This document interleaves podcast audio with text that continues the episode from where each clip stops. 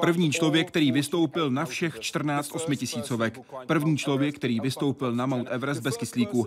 První člověk, který na Mount Everest vystoupil sám. Člověk, který šel mnohokrát, cestami jako nikdo před ním. Člověk, který říká, vrchol je až na druhém místě, hlavní je zkusit ho dosáhnout. Reinhold Messner, horolezec, cestovatel, dobrodruh. Přešel poušť Gobi, severní jižní pól, stejně jako Grónsko. A dnes je vaším hostem. Vítejte ve světě vědy a otázek současné společnosti. Začíná Hyde Park civilizace.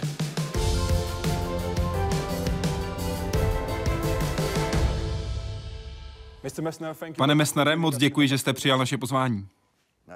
Jsem rád, že můžu být s vámi. Do Prahy jste přijel na Mezinárodní festival alpinismu. Užil jste si ho? Ano, velmi jsem si ho užil. Protože tady byli někteří moji skvělí přátelé, byli tady vynikající horolezci, zažili jsme báječné večery, dlouhé večery a byly tu skvělé přednášky. A co si myslíte o českých divácích? Jaký jsou? Já si myslím, že v Česku pořád je takový hlad po informacích, protože velmi dlouho bylo velmi obtížné tuto zemi opustit, jet do zahraničí, jet do Himálají, jet do Ant. Ale dnes tam lidé jezdí. Zejména v 80. letech čeští lesci patřili ke špičce, dělali skvělé věci v Himálájích i jinde. Musíte mít na paměti, že alpinismus se zrodil v Alpách. A přední národy, které se mu věnovaly, to byly Britové, a pak lidé žijící v Alpách, tedy francouzi, italové, Němci, Rakušané, Švýcaři. Ale v poslední době se alpinismus stal globálním fenoménem, takže dnes máme špičkové alpinisty všude na světě a hodně z nich je i tady v Česku. Říká Reinhold Messner, který je dnes vaším hostem. Seznamte se. Nejvyšší vrcholky planety. Krása i smrtelné nebezpečí v jednom. Místa, která vždy přitahovala pozornost dobrodruhů. K těm největším a nejslavnějším patří Reinhold Messner. První zkušenosti sbíral s bratrem Gintrem v italských Dolomitech.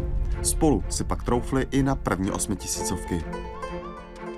Jenže hned první výprava na Nanga Parbat v roce 1970 dopadla tragicky a o bratra přišel. Když o dva roky později zemřeli dva dalšího kolegové, rozhodl se pro razantní změnu. A dalších úspěchů dosáhl sám, anebo v malém týmu. Stal se prvním člověkem, který vylezl na všech 14 osmitisícovek. Na Mount Everest to navíc spolu s Petrem Habelerem zvládli bez kyslíku. We had two fantastic doctors who, who pushed us. Okay, they, they told us you can do it. We were very well acclimatized. That's another thing. Of course, we were tired, but but we could we, we could breathe well. We could think well. Svým výkonem odpověděli na všechny pochyby, že by něco takového bylo nemožné. V Rakousku, v Německu, ve Švýcarsku byly vlastně dvě obrovská konzorcia lékařská, která se přeli o to, jestli ti lidé tam přežijí. Oni posunuli laťku alpinismu o několik levelů nahoru. Na Everest se Messner ještě jednou vrátil a tentokrát ho zvládl solo. A navíc takzvaným alpským stylem. Tedy rychle, s minimem vybavení a také obvykle bez fixních lán. Tento přístup díky němu získal na obrovské popularitě. Odstartoval uh, nějaký nový směr v tom lezení, nový myšlení, zpřístupnil eh, veřejnosti ten pohled na ten svět hor, na ten krásný pohled eh, hor a ještě to eh, povýšil to, že dokázal vždycky dělat nějaký kroky, které byly objevitelský, měnili něco. To znamená, že on byl ten tahoun, ta, ta myšlenková postava, která prostě dokázala něco, něco navíc. Po Himalájích přišly na řadu nejvyšší vrcholy všech světových kontinentů a po nich už v 90. letech dlouhé přechody nehostinných koutů země. Od Antarktidy přes Grónsko až po pouště Atakama, Gobi nebo Taklamakan. Tam všude zkoušel i neúspěšně možnosti svého těla na maximum a posouval hranice lidských možností. Česko poprvé navštívil v roce 1992 a naposledy loni, kdy se stal hlavním hostem Mezinárodního festivalu alpinismu. I po konci své horolezecké kariéry je Reinhold Messner mimořádně aktivní. Vyzkoušel si politiku, natáčí filmy, přednáší a založil a také spravuje síť muzeí. Tato muzea se věnují tomu, co je pro něj nejdůležitější, tedy vztahu člověka a přírody se zvláštním důrazem na hory. Jaroslav Zoula, Česká televize. Ve své knize Žít a přežít píšete, cituji, ani ne 50% předních alpinistů mé doby se nedožilo 50 let. Vy jste dokázal, mohu říct, víc než všichni ostatní a přesto jste pořád tady. Díky čemu jste to všechno přežil? Díky štěstí, částečně. Žádný horolezec, který by byl tak aktivní, jako jsem býval já, který by neměl jednou, dvakrát, třikrát velké štěstí. Protože ta místa, kam chodíme, jsou nebezpečná, jsou opravdu nebezpečná. Ale pokud byste se spoléhali jenom na štěstí, pak to nezvládnete. Možná to vůbec nejdůležitější pro mě, abyste měl tu šanci přežít do 72 let, kolik je mi dneska, to byl instinkt, který jsem se naučil v dětství. Já jsem lezl na skály už od pěti let. A v tom období mezi mými pěti a dvaceti lety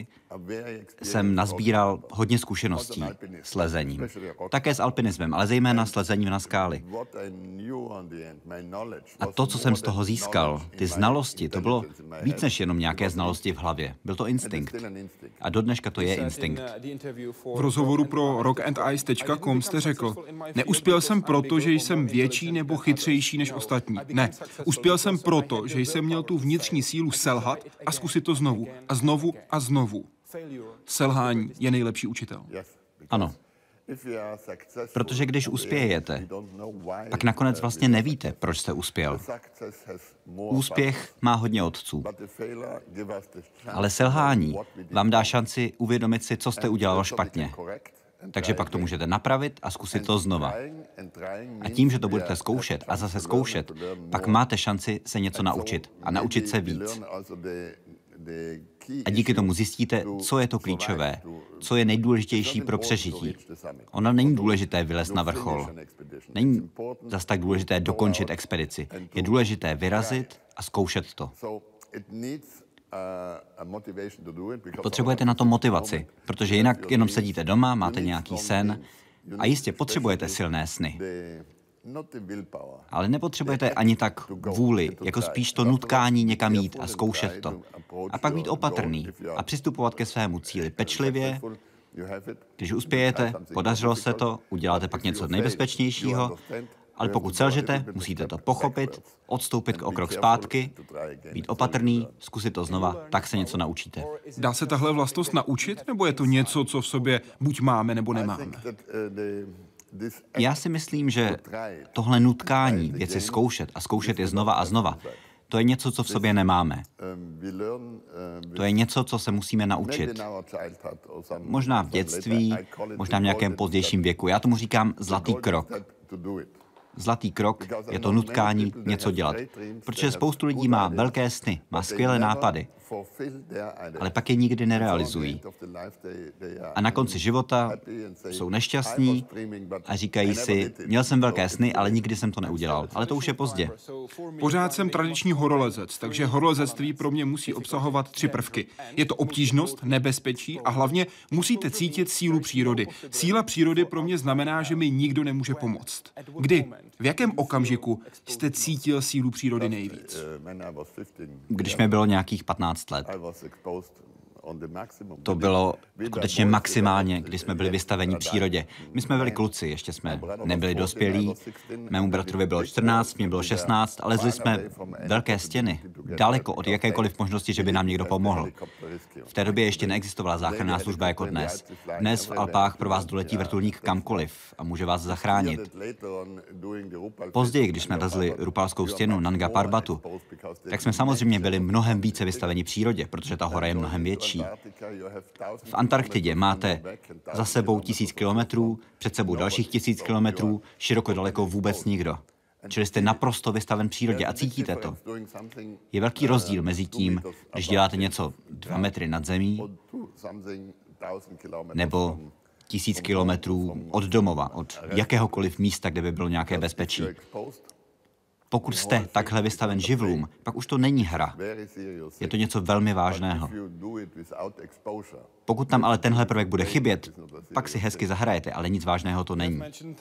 Zmínil jste Nanga Parbat, což byla, jak jste to pojmenoval, nejhorší a zároveň nejdůležitější životní zkušenost vašeho života. Prosím, popište, co se tehdy stalo. Ano, na Nanga Parbatu to bylo poprvé, kdy jsme oba dva, tedy můj bratr a já, my jsme spolu hodně lezli. A tohle bylo poprvé, kdy jsme se dostali do situace, ze které nebyla vůbec žádná cesta ven. Byli jsme na vrcholu, on dostal vysokohorskou nemoc, ne příliš silně, ale dostal ji a bylo nemožné slést zpátky dolů tou rupalskou stěnou, kterou jsme vylezli nahoru. To bylo příliš těžké. Oba jsme ten poslední kousek začali lézt solově, neměli jsme lano, neměli jsme vybavení na bivakování. Ale přesto jsme nahoře museli zůstat, protože jinak bychom spadli. Takže jsme museli bivakovat ve veliké zimě, velmi vysoko, bez stanu, bez spacáku. To jsme přežili. A další den jsme se pokusili slést jednodušší cestou, ale ani jsme nevěděli, kde začít, protože když jste nahoře a podíváte se dolů, tak tam je jenom propast. A není tam žádná možnost se podle něčeho orientovat. Když přicházím k hoře ze spoda, tak z dálky už vidím očima, díky svým zkušenostem, kudy by se to dalo vylézt nahoru.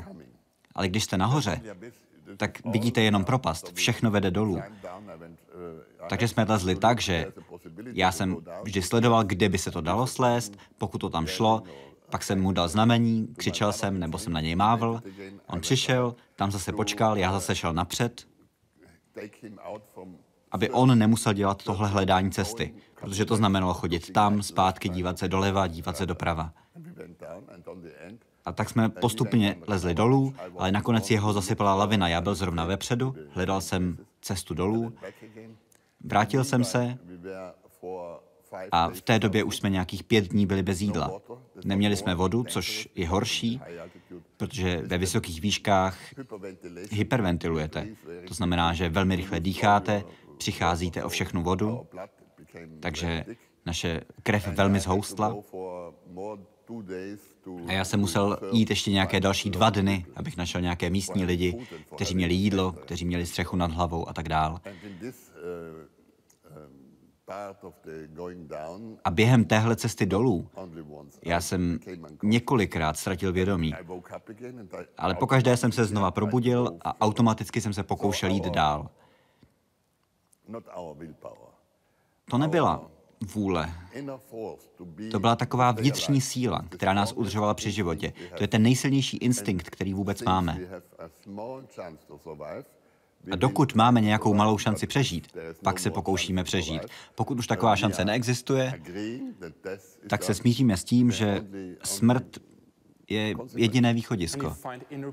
Našel jste v tu chvíli vnitřní klid, smíření, když jste byl tak blízko smrti, že jste věděl, že tohle může být konec. A přitom jste byl uvnitř v klidu. Ale já jsem se s tím smířil, s faktem, že zemřu. To vůbec nebyl problém. Nakonec jenom čekáte a nemáte radost z toho, že zemřete, ale je to fakt. Stejně jako ten fakt, že ještě pořád žijete. V tom není žádný rozdíl. Smrt není problém. Všichni se bojíme smrti, protože si smrt spojujeme s nějakým utrpením a tak dál. Ale smrt je důsledek života.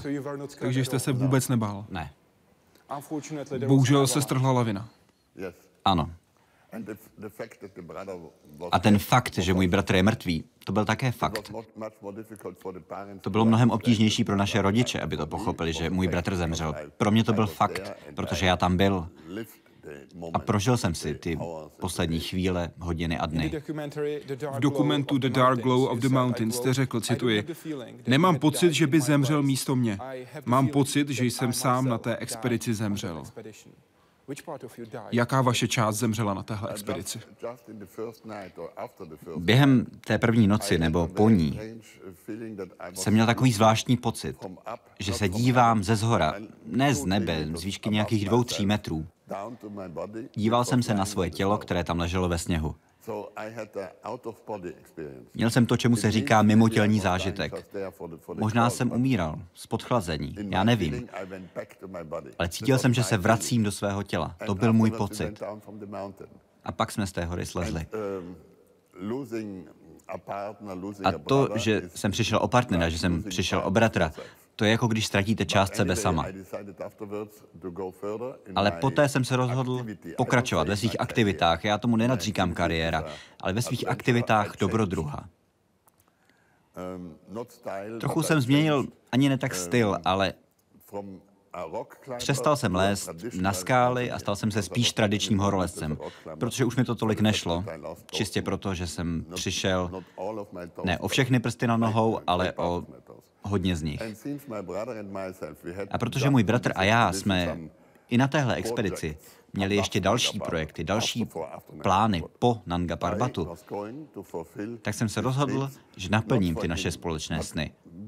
Ne pro něj, ale proto, abychom nějakým způsobem dál byli spolu. A do dneška, když jdu do Dolomit, kde jsme vylezli snad tisíc různých stěn, asi padesátkrát jsme vylezli poprvé nějakou obtížnou stěnu. Můj bratr tam pořád je, v mých vzpomínkách. Je tam jako mladý muž a pořád žije v, ne v mé paměti, ale v mé samotné existenci. Mluvíte s ním, když lezete po horách? To bych ani neřekl, že s ním mluvím. Ale on dál žije ne svůj život a ne můj život, ale je součástí mého života. Pochopím, pokud na tuhle otázku nebudete chtít odpovědět. Možná je pro vás příliš osobní. Můžete popsat ten pocit, když jste se dostal mimo tělo. Jaké to bylo? Neumím si to představit. Ono bylo asi 40 pod nulou. My jsme na sobě měli oblečení, samozřejmě. Všechno, co jsme měli sebou, jsme si navlékli. Seděli jsme tam celou noc, neměli jsme spacák, neměli jsme stan. Vítr nebyl moc silný, ale byla velká zima. A vaše tělo se automaticky začne třást, aby se trochu zahřálo, ale po mnoha hodinách už to nedokáže. Vaše tělo už se nedokáže zahřát samo. A pravděpodobně proto já jsem se cítil naprosto zoufale, protože jsem v ten moment chápal, že pořád ještě jsme naživu, ale jak slezeme z téhle hory? Nemáme šanci s ní slez dolů. A já tam ležel ve sněhu, já nevím proč, jestli jsem upadl nebo co se stalo, ale ležel jsem ve sněhu a najednou moje vědomí bylo nad ním. Takže jsem měl pocit, že jsem nad svým vlastním tělem a vidím ho nějaké dva, tři metry pod sebou, jak se válí ve sněhu. A v ten moment jsem si uvědomil, že jako to tělo, i já sám, jsme v naprosto zoufalé situaci. To je celé. Na Nanga Parbat jste se vrátil o 8 let později a ve své knize Žít a přežít se napsal, cituji, Nikdy předtím ani potom ve mně nezuřily tak rozporuplné emoce jako před solovým výstupem na Nanga Parbat. Fascinace, strach, motivace, beznaděj. Kolikrát jste přijel k hoře, obrátil se zády a odešel? Bylo to několikrát, protože po mé druhé expedici na osmitisícovku jsem zase přišel o dva partnery ve sněhové bouři. A začal jsem si uvědomovat, že u tohoto druhu lezení ve vysokých výškách na obtížných cestách, my na Nanga Parvatu jsme nelezli tou běžnou cestou, ale, ale tou obtížnější. Na Manaslu jsme lezli velmi obtížnou cestou. Na konci nás přepadla sněhová bouře, kde jsme byli velmi vysoko, poblíž vrcholku. Jeden partner zmizel, další pak ještě s jedním ho pak šli hledat, toho, kterého jsme ztratili, a jeden zešílel a odešel do té sněhové bouře a zmizel. A říkal jsem si, že nemůžu převzít zodpovědnost za ostatní. Ne u tohoto druhu lezení. A začal jsem si plánovat a snít o tom, že bych to dělal sám. Abych si převzal zodpovědnost jenom za sebe. Pak bych si mohl dělat všechno, co budu chtít a nikoho nebude zajímat, jestli zemřu nebo ne. Bude to zajímat mě a ano, moji mámu, ale je to můj život a chci si ho zkusit naplnit podle sebe. A to jsem zkusil v roce 73. Vylézt Parbat solově. V roce 74 jsem se pokusil o Broad Peak, ale nedostal jsem se ani do základního tábora, protože to bylo velmi složité. A pak v Pakistánu nevydávali povolenky, protože celá země byla dočasně uzavřená kvůli válce mezi Indií a Pakistánem. Takže jsem se tam po druhé ani nemohl dostat k tomu Broad Peaku. Ale nějakou dobu jsem lezl dál a zejména s Petrem Habelerem jsme měli velmi dobrý pocit, že Oba máme podobné instinkty na to, abychom mohli lézt spolu. Kdy lézt sami, kdy lézt společně, kdy použít lano, kdy ne. Oba jsme měli pocit, že ten druhý nedělá žádné chyby. Takže už jsem necítil ten strach, že by ten druhý udělal nějakou chybu a já bych se za ní cítil alespoň částečně zodpovědný. Až v roce 78 jsem měl pocit, že už jsem dostatečně vyzrálý na to, abych mohl lézt solově. Ale pořád jsem si v základním táboře uvědomoval, že se nemám o ten strach s kým podělit, že se nemám o tu obtížnost s kým podělit, že si všechno musím udělat sám. A tam nahoře jste mnohem ztracenější, když jste sám než když sebou máte nějakého partnera nebo celou expedici. Bylo to pro vás smíření? Našel jste vnitřní klid, když jste sám lezl nahoru?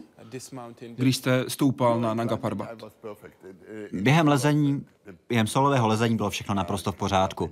Ty problémy přicházejí až v noci, kdy tam sedíte ve stanu a jenom čekáte, čekáte a čekáte. A když jsem byl sám na Nanga Parbatu, přišlo zemětřesení. 7,2 podle Richterovy škály. Takže celá hora se třásla a miliony tun ledu padaly všude kolem mě. A já jsem měl svůj malý stan pod převisem, takže jsem byl v bezpečí. A to bylo štěstí, protože já jsem nevěděl, že přijde nějaké zemětřesení, když jsem ten stan v noci stavěl. Zaměřme se na další horu, Mount Everest, protože jste zmínil Petra Habelera. To byl váš partner právě při výstupu na Mount Everest. A vy jste byli vůbec první lidé, kteří se dostali na vrchol bez kyslíku. Chtěl bych vědět, co se stalo s vašima očima, když jste šli nahoru a obzvlášť, co se dělo cestou zpátky do čtvrtého výškového tábora. Cestou nahoru jsem neměl s očima žádný problém. To se objevilo až později.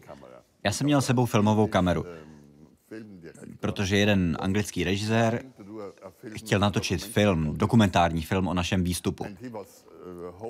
A on doufal, že bychom mohli poskytnout nějaké záběry, protože on na tom hodně pracoval, on do toho filmu investoval hodně peněz, takže mi připravil takovou malou kameru, že bych mu natočil nějaké záběry během naší cesty nahoru, poblíž vrcholu. Bylo jasné, že nemůžu natočit všechno, že nemůžu mít sebou dost materiálu na celý výstup, protože jsme potřebovali přece jen dosáhnout vrcholku a nebyla tam žádná cesta, nebyly tam fixní lana, ta hora byla úplně prázdná. Takže jsem měl tu kameru a od jižního sedla nahoru jsem se pokoušel filmovat. A to slunce bylo velmi silné, protože počasí bylo dobré, i když byl velmi silný vítr. Takže ve vzduchu byla spousta ledových krystalků. A ty ledové krystalky mi vnikly do očí. A do toho svítilo slunce.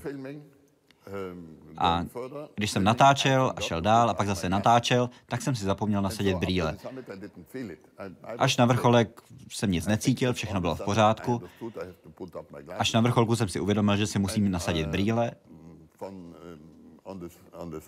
Takže kameru jsem strčil do batohu a snesl ji zase dolů. A úplně jsem na to zapomněl, že nějakou kameru mám, měl jsem brýle. Ale tahle hodina, hodina a půl od toho jižního vrcholku na ten hlavní, to stačilo k tomu, aby se u mě objevila sněžná slepota. A ta propukla v podstatě, když jsme se dostali do stanu na jižním sedle. To jsem měl zase velké štěstí, že propukla až tak pozdě. My jsme cestou dolů vel, lezli velmi rychle. Petr byl rychlejší než já, mnohem rychlejší, protože on odešel z vrcholku v podstatě hned, já se tam chvilku zdržel. Bylo jasné, že cesta dolů není bude tak složitá, protože jsou tam naše stopy. A když jsem přišel do stanu, tak mě začaly oči bolet a pak už bolely opravdu velmi silně. Já jsem na začátku ani nevěděl, co se děje, ani Petr nevěděl, co se stalo. jaký problém s očima mám. Bylo celkem logické dojít k závěru, že je to sněžná slepota. Ale já jsem si říkal, že jsem byl venku jenom hodinu, možná hodinu a půl bez brýlí. Ale ono to stačilo. V této výšce, nějakých 8900 metrů, o něco málo pod tím, a vzhledem k tomu silnému větru a tím ledovým krystalům mi to vydrželo celou noc a další den už jsem viděl stíny. Neviděl jsem příliš jasně, kde můj partner je, ale musel jsem jít dolů tak, že Petr šel přede mnou, nějaké dva, tři metry, a já viděl jeho stín a mohl jsem ho následovat. Užil jste si pobyt na vrcholu? Já na vrcholu zůstal možná půl hodiny. A nebyla šance si ho moc užít, protože jste sebou neměl kyslík? Ne, jestli máte kyslík nebo ne, to není ani takový problém. Ale tam jste tak hrozně daleko od jakéhokoliv bezpečí, že je na vás velký tlak, abyste šel dolů. A ten je mnohem silnější, než to, abyste tam zůstal a nějak si to vychutnával. Musíte si uvědomit, že to místo, kde tam jste, je velmi malé. Vzduch je velmi, velmi řídký. A ten čas, jaký tam může zůstat, to je pár minut, protože víte, že bezpečí je tam dole, tak automaticky se vydáte dolů. Je dost schizofrení, že my to týdny plánujeme, cvičíme, aklimatizujeme se a pak na vrcholku zůstaneme pár minut, maximálně půl hodiny a zase běžíme dolů. V roce 1980 jste se na vrchol Mount Everestu vrátil, ale tentokrát sám. A byl jste hodně rychlý, protože vám trvalo jen tři dny dostat se nahoru a dva dny dolů. Ale pro cestu zpět, jak jste řekl, cituji, jsem potřeboval vidět svoje stopy, které jsem nechal ve sněhu cestou na vrchol. Bez nich bych neměl nejmenší šanci dostat se zpátky. Solo výstup byl postavený jen na vašich šlápotách ve sněhu? Ano. To je hodně riskantní. Everest je obrovská hora. A tam, kde já jsem lezl nahoru, tam není příliš prudká. Tam ne, že by bylo hodně vysokých skalních věží. V té horní části je trochu skal, ale zbytek je velký sněhový kuloár. Takže pokud tam nebudete mít žádné šlápoty, žádný orientační bod, je velmi snadné ztratit cestu. Ona tam ani žádná cesta není. Ale když jsem šel nahoru, tak jsem automaticky za sebou zanechával stopy. A byl jsem tam v době monzunu, takže ta hora byla pokrytá sněhem. Ne úplně, tu a tam bylo nějaké černé místo, ale těch bylo poměrně málo. A je velký rozdíl mezi tím, když jdete nahoru, protože ze spoda já jsem dole strávil dva měsíce kvůli monzunu, protože pořád sněžilo a sněžilo a já musel čekat a čekat a čekat. A celou dobu jsem doufal, že se tam otevře nějaké okno v tom špatném počasí. Ono to ani nebylo tak špatné počasí. Ten teplý vítr stoupá po jižní stěně nahoru a to je velmi vlhký vzduch, z kterého padá sníh, protože Himála je v podstatě taková mraznička uprostřed Ázie. A sníh padal i na severní straně. Ale já jsem viděl, že na severní straně je trochu větší šance i během monzunu něco dělat. Ale pořád sněžilo a sněžilo až někdy do poloviny srpna. A já tam přijel v červnu. Takže to byl celý červen, červenec. Mezitím jsem lezl na nějaké menší hory na severu, kam ten monsun nezasáhl. Ale uprostřed srpna se najednou udělalo dokonalé počasí, sníh stvrdl, ne na tom nejvyšším místě, ale na těch nižších místech. A tak jsem vyrazil, šel jsem nahoru a měl jsem velké štěstí, že jsem za sebou všude nechával stopy.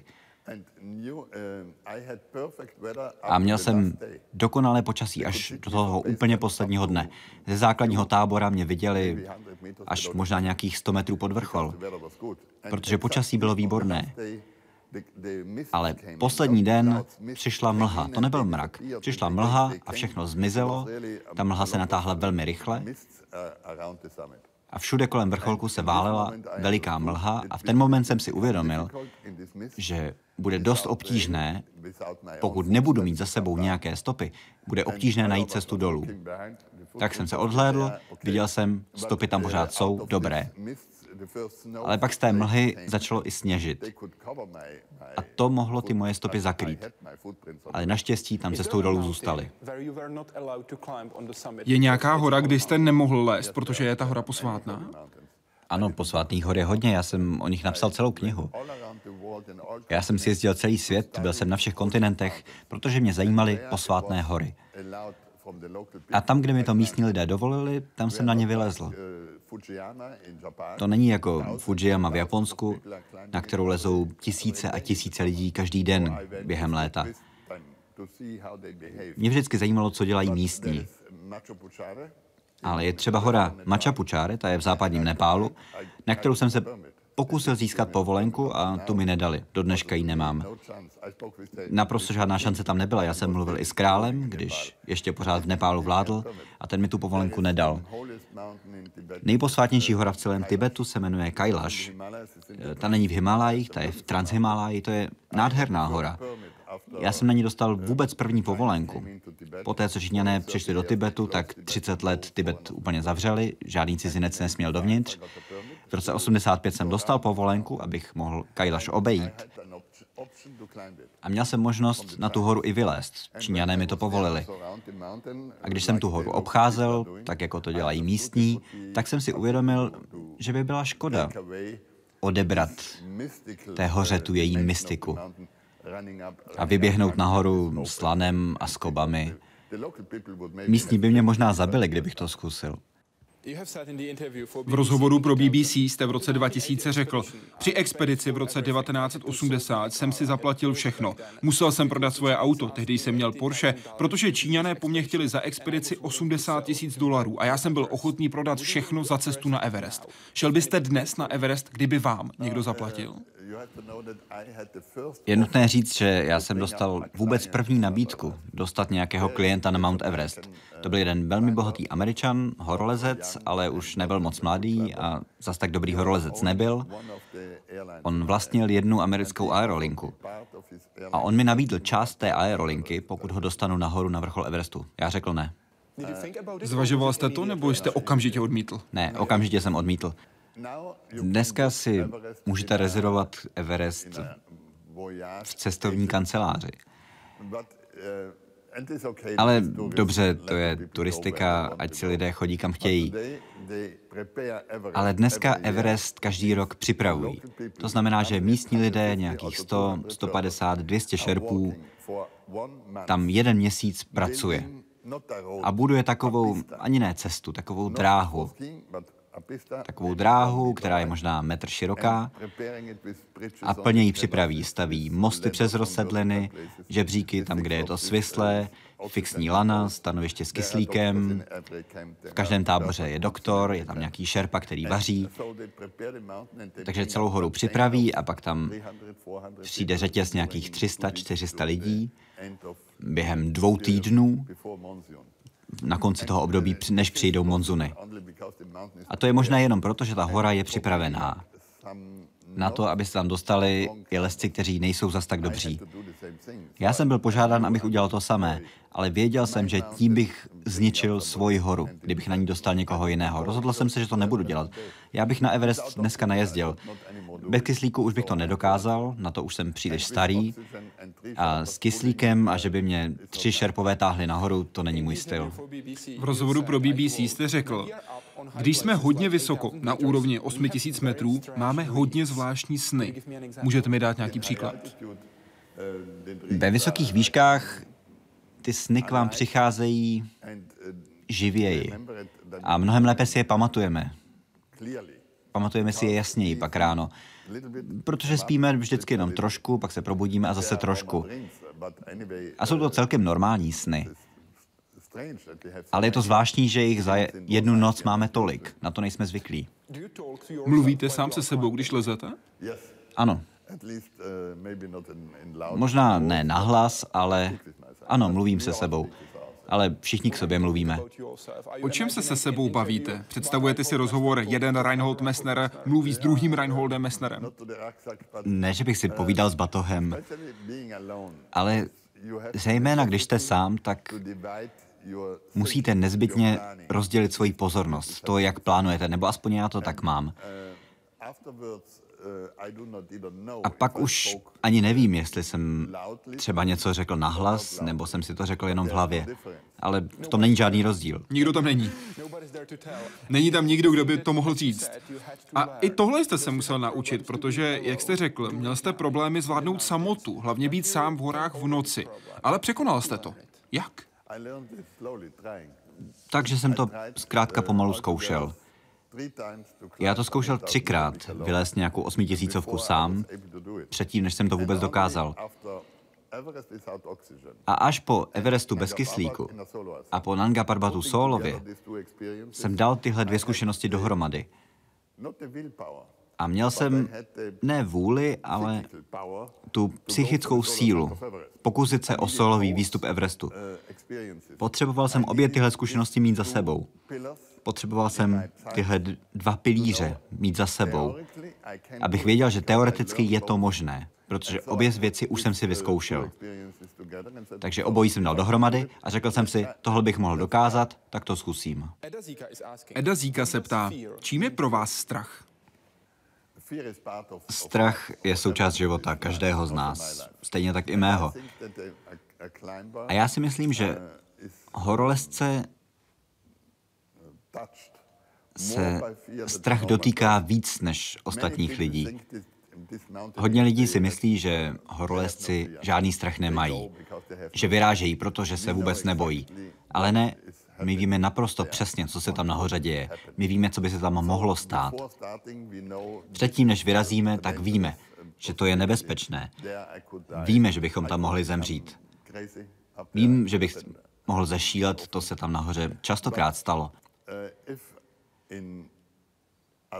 Ale pokud předtím, než vyrazíte, vezmete všechny svoje znalosti, svoje zkušenosti, svoji fyzickou sílu a postavíte to proti tomu strachu, ten strach se zmenší. Dám vám příklad. Než jsem vyrazil do Antarktidy, to bylo pro mě něco úplně nového. Já jsem nikdy nebyl někde, kde jsou tak obrovské vzdálenosti jako v Antarktidě. Četl jsem knížky o Robertu Falconu Scottovi, o Nansenovi, o všech těch vel- velkých dobrodruzích. A říkal jsem si, že to, co dokázali, je snad nemožné. A začal jsem se bát. Než jsem vyrazil do Antarktidy, tak jsem se několik nocí po sobě budil ve tři ráno. A to nebyl jenom strach, to byl vysloveně šok, protože jsem si, se mi zdálo, že se mi rozbil vařič. A pokud se vám rozbije vařič, tak je po vás. Máte nějaké dvě, tři noci a je po vás. A tak jsem se bál, pokud se mi rozbije vařič, co budu dělat? A tak jsem se ho naučil rozebrat na sto kousků, celý jsem ho rozbil a pak jsem si ho zase spravil. A celý strach byl pryč. Pokud jde o nebezpečí, v knize Žít a přežít jste napsal. Pohybovat se s nebezpečím v zádech, to byla pro mě nejdůležitější škola života. Kdo nezná nebezpečí, nenaučí se s ním zacházet. Jsme schopni najít hranici? Lidé už žijí stovky tisíc let a museli žít s nebezpečím. A celá civilizace není nic jiného než pokus. Řekl bych pokus, protože ono to není zas tak úspěšné. Pokus zajistit, že naše životy budou bezpečnější. Proto se združujeme do skupin. Proto jsme postavili města. Kolem měst jsme postavili zdi, abychom se mohli bránit před lvy a před dalšími lidmi a tak dál a tak dál a měli jsme pocit, že naše bezpečí roste. Ale od 11. září 2001, od toho teroristického útoku na dvojčata v New Yorku, od té doby víme, že dnes velká města, která kdysi byla budována právě proto, aby byla bezpečná, že jsou to nejnebezpečnější místa na světě. Mount Everest není tak nebezpečný jako New York. Žádné letadlo vám nenarazí do Mount Everestu, aby tam něco udělalo, protože to nemá smysl. Takže na Everestu jste dnes bezpečnější než v New Yorku. Jak se s tím naučit žít? Jak se naučit žít s nebezpečím? Musíte se naučit žít s přírodou, s přírodou venku. Protože ta příroda venku není nebezpečná, pokud do ní nebudete chodit. Pokud lidé budou respektovat přírodu jako něco, co je nebezpečné, pak tam nepůjdou. A až do doby nějakých 250 let zpátky se lidé vůbec nevypravovali do hor a už vůbec ne do Antarktidy nebo na severní pól. To začíná až před nějakými 250 lety, plus minus. Alpinismus a dobrodružné výpravy. V tom moderním smyslu. Ne tak, jak to dělali staří řekové, to bylo něco jiného. To všechno začíná až s osvícenstvím a s průmyslovou revolucí. Předtím žádná šance takovéhle šílené věci dělat nebyla. Nikdo nešel dobrovolně sám od sebe někam, kde by mohl zemřít. To děláme až dneska. A hodně důležité je, kdo je s vámi, nebo když jste sám, jaká je situace. Napsal jste, nenarodil jsem se jako vlk samotář. Samotářem jsem se teprve stal. Svévolným, neúplatným samotářem. Jste za to rád? Ano, já jsem se naučil, jak být sám. Zejména jsem si potřeboval sám sobě dokázat, že jsem schopný zvládnout tuhle nebezpečnou, rizikovou situaci sám. Dneska už to nedělám.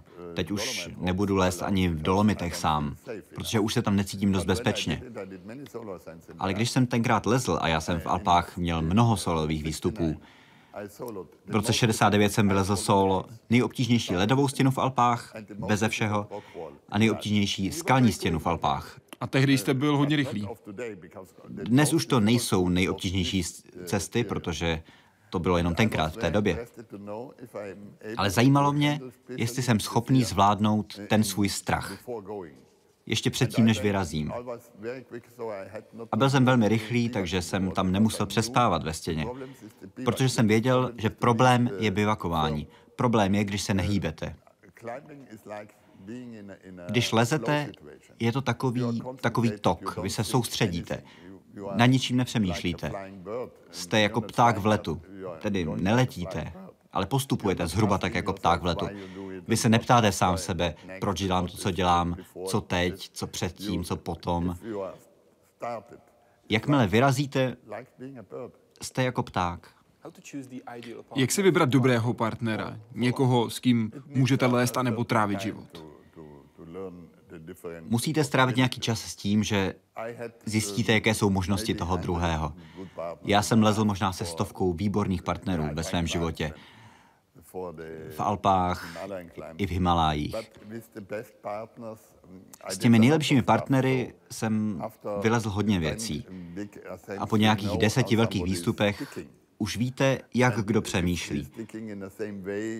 Jestli přemýšlí stejně jako vy. Když se podíváte nahoru a vy řeknete, já bych to lezl nahoru tudy, a on řekne, přesně to jsem chtěl říct i já, pak je jasné, že má stejné zkušenosti a stejné možnosti, jak se realizovat.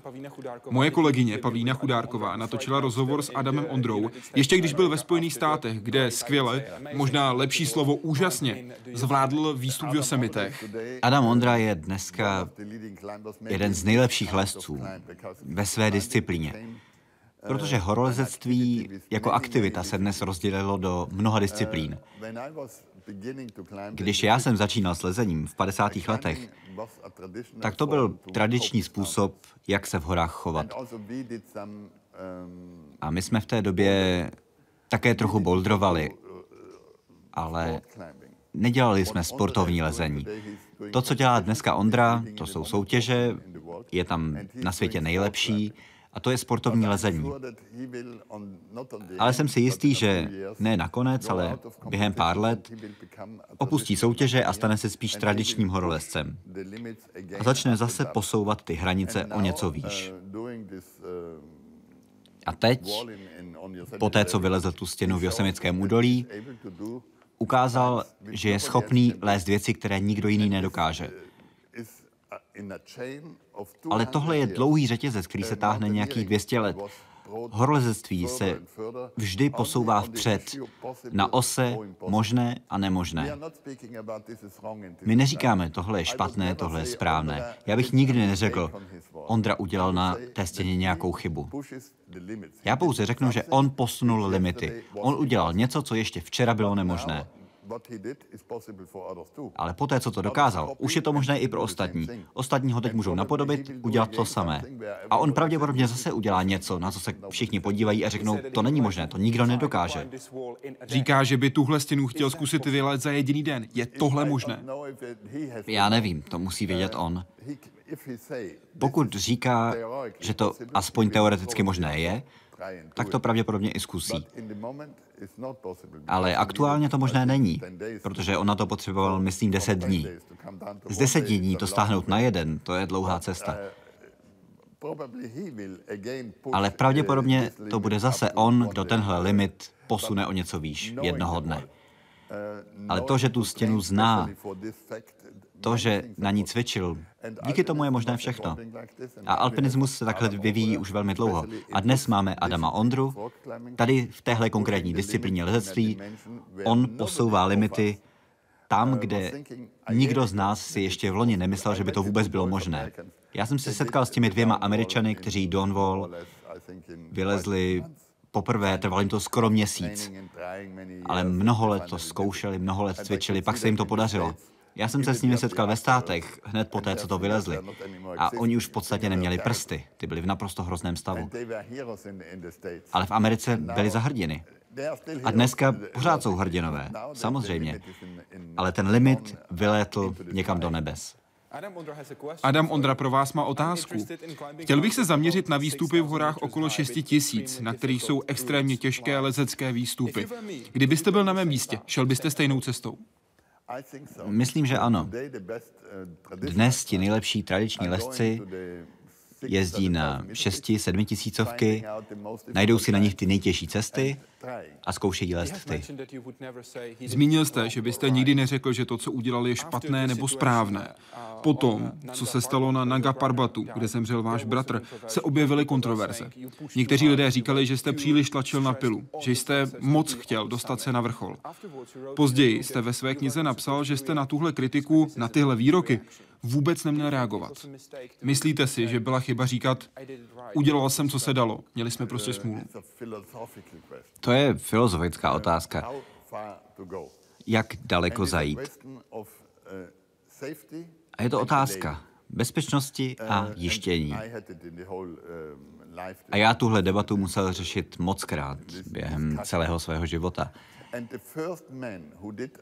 Jeden člověk napsal krásnou věc o jistotě jako vnitřním pocitu a o jištění. A to, co dělat, když se necítíte v bezpečí. Tohle je filozofie Paula Preusse. Pokud někdo potřebuje jištění, pak by vůbec neměl vyrážet, protože není dobře připravený. A když já jsem lezl svoje solové výstupy v Alpách, kterých nebylo tolik, možná nějakých 20 obtížných solových výstupů, Zejména v roce 69, to jsem lezl slavnou cestu Philip Flam.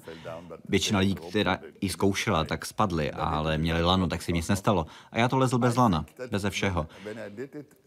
A myslím si, že když jsem to lezl, tak zrovna na té stěně byli čtyři Češi.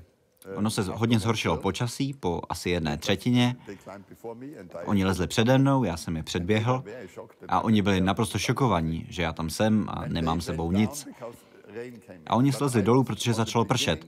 A já jsem byl zrovna na začátku té části, kde je převis, tak jsem si říkal, dešť mi nevadí, tady je nade mnou převis, tak polezu dál. Tak jsem lezl dál a oni slezli dolů. A už jsem se s nimi nikdy nesetkal. My jsme spolu ani vlastně nemluvili. Ale po tom solovém výstupu hodně lidí, zejména v Německu, ani ne tolik v Itálii, ale v těch německy mluvících částech alpinismu, ti říkali, to, co dělá Messner, tomu vydrží pár dní. Za pár dní bude po něm, maximálně za pár týdnů. Ale s tímhle přístupem k horám není žádná šance, že přežije. A já jsem pořád ještě tady. Ale ta diskuze se zaměřovala jenom na to, že tohle musím dělat s Lanem a s partnerem, že je špatné, že to lezu sám. A já jim říkal, pokud vy to nedokážete sami, já vás nenutím. Ale prosím, nechte mě, ať si to lezu tak, jak chci já. A já to dělám jenom proto, že se cítím bezpečně. A já jsem měl sebou lano na těchto stěnách. Já jsem ho měl na krku pro případ, že by nastala nějaká nouzová situace, že bych někde uvízl, takže bych zkusil dolů slanit. Myslím, že máte na mysli jeden článek, Artificial Aid on Alpine Routes. Je to tak? Já jsem napsal jeden článek, když mi bylo 22 let A ten článek se dodnes považuje za významný článek o horolezectví. Tedy Murder of the Impossible. Co jsem tam nenapsal je, že alpinismus se vyvíjí na té ose mezi nemožné a možné. Každá generace se pokusila uskutečnit to, co ta předchozí generace řekla, že není možné. Adam Ondra taky jednou řekne, tohle není možné. Pro mě, pro moji generaci, tohle není možné. Ale přijde další generace a ta řekne, my to zvládneme. Protože se objeví nějaký další genius, jako je Adam Ondra. A ten bude mít ještě víc zkušeností a ještě víc znalostí a možná o trochu lepší vybavení a dokáže něco ještě obtížnějšího. Já v tom článku Nemluvím o tom, že alpinismus, zejména tradiční alpinismus, se vyvíjel tímto způsobem, že se z nemožného stávalo možné. Já tam jenom říkám, že pokud používáte nějaké technické pomůcky k tomu, abyste odstranil to nemožné, pak alpinismus skončil, protože tahle dynamika už nemůže pokračovat. Nemožné je něco jako v matematice nekonečno. Můžeme se k nekonečnu blížit, ale nemůžeme se k němu nikdy dostat. Poté, co jste napsal tenhle článek, jste dostal v roce 1979 dopis od 96-leté dámy, která bývala Preussova přítelkyně. Paul Preuss byl tím, kdo napsal článek Artificial Ad on Alpine's Roots a poslala vám také jeho kladivo na zatloukání skop. Pořád ho máte? Ano, mám ho. Kdo, kdo si ho zaslouží? Kdo by ho od vás mohl dostat? Je někdo takový? Ona mi napsala ve svém posledním dopise, pošlu vám tohle kladívko a vy ho dejte někomu, kdo uvažuje stejně jako vy. Nebo druhá varianta, vystavte ho pro veřejnost. Takže tohle kladivo vlastně mě přivedlo na myšlenku, která se objevila v mojí hlavě, ne v hlavě Paula Proise, který zemřel v roce 1913, ani ne v hlavě této dámy. Cítil jsem zodpovědnost udělat s tímto kladivem něco důležitého. Já jsem ho měl velmi mnoho let ve sklepě a pořád jsem si říkal, možná za rok, za deset let, ale předtím, než umřu, musím postavit muzeum. A dnes je v tom muzeu skutečně vystaveno. A k mým 70. narozeninám mi Albert Precht, který bohužel zemřel, protože spadl v Řecku ze stěny, to byl výborný rakouský horolezec, ten mi přinesl jednu ze dvou skop, které Paul Preuss tímto kladivem zatloukl. Protože on byl naprosto proti používání skop, ale vždycky je nosil sebou. Pro případ nouze. Pro případ nouze, přesně tak. Ale obecně říkal, že skoby vůbec nechce používat. Takže v tom je to právě zvláštní, to jeho kladivo. Pokud nezatloukáte skoby, na co ho vlastně máte? Mám pro vás poslední otázku. Chtěl bych se dozvědět víc o kameni, který nosíte na krku. Co pro vás znamená? Tomuhle se říká zí, tak tomu říkají místní. Já jsem si celkem jistý, že se dřív používal jako peníze. Tibetěné říkají, to je ten mýtus, ta legenda, která kolem toho panuje, že tyto kameny spadly z nebes jako červy, jako živí červy. A že se dají najít, pokud budete mít štěstí, že je najdete v takových hnízdech zakopaná v zemi. Což naznačuje, že možná to býval takový poklad. A tenhle nosíte jako talisman? Co vám dává? Tohle je první kámen zí, který se dostal na západ. A já jsem ze začátku vůbec nevěděl, o co jde. Já jsem si ho koupil, když jsem měl domů z Everestu. Potkal jsem jednoho velmi starého muže, který měl tyhle kameny dva. A já jsem je tam cestou viděl, že Tibetané je nosí kolem krku. A myslel jsem si, to je prostě šperk. A řekl jsem tomuhle člověku, vy máte dva, velmi jednoduše, protože já neuměl tibetsky, on neuměl anglicky, italsky ani německy. Řekl jsem, chtěl bych si ho koupit, vy máte dva. Říkal jsem si, to bude stát tři, pět dolarů, něco takového. A on řekl, ano, já vám ho prodám. Mně jeden bude stačit. A ukázal mi ho, přesně tak, jak ho vidíte tady. A já řekl, kolik? A on řekl, tisíc dolarů. Já tam měl tlumočníka, čínského tlumočníka. Tisíc dolarů. Já mu říkám, vy jste se zbláznil. Já vám dám pět dolarů maximálně. A on řekl, ne, dáte mi tisíc dolarů, jinak váš nebude. A já jsem obchodník, já vím, jak s těmito lidmi jednat. Oni se vždycky pokusí z vás dostat hodně peněz, ale nakonec vám ten kámen prodají za to, kolik skutečně stojí. A já říkám, dobře, 10 dolarů. Ale on byl zaseklý na těch tisíci dolarech. A já jsem nevěděl, co mám dělat, ale uvědomil jsem si, že protože je tak strašně tvrdohlavý, že tohle je něco opravdu výjimečného. Tak jsem ho nakonec opravdu koupil za těch tisíc dolarů, vzal jsem si ho sebou, dnes bych ho mohl prodat za 20 tisíc, klidně. Takže ho máte už od roku 1978? 70, ne, 80. Koupil jsem ho v Tibetu, ne v Nepálu. Říká Reinhold Messner. Děkuji vám za rozhovor. A moc děkuji vám, že jste dnes byli s námi. Anglickou verzi najdete na webu www.hydeparkcivilizace.cz. Moc děkuji a přeji hezký večer.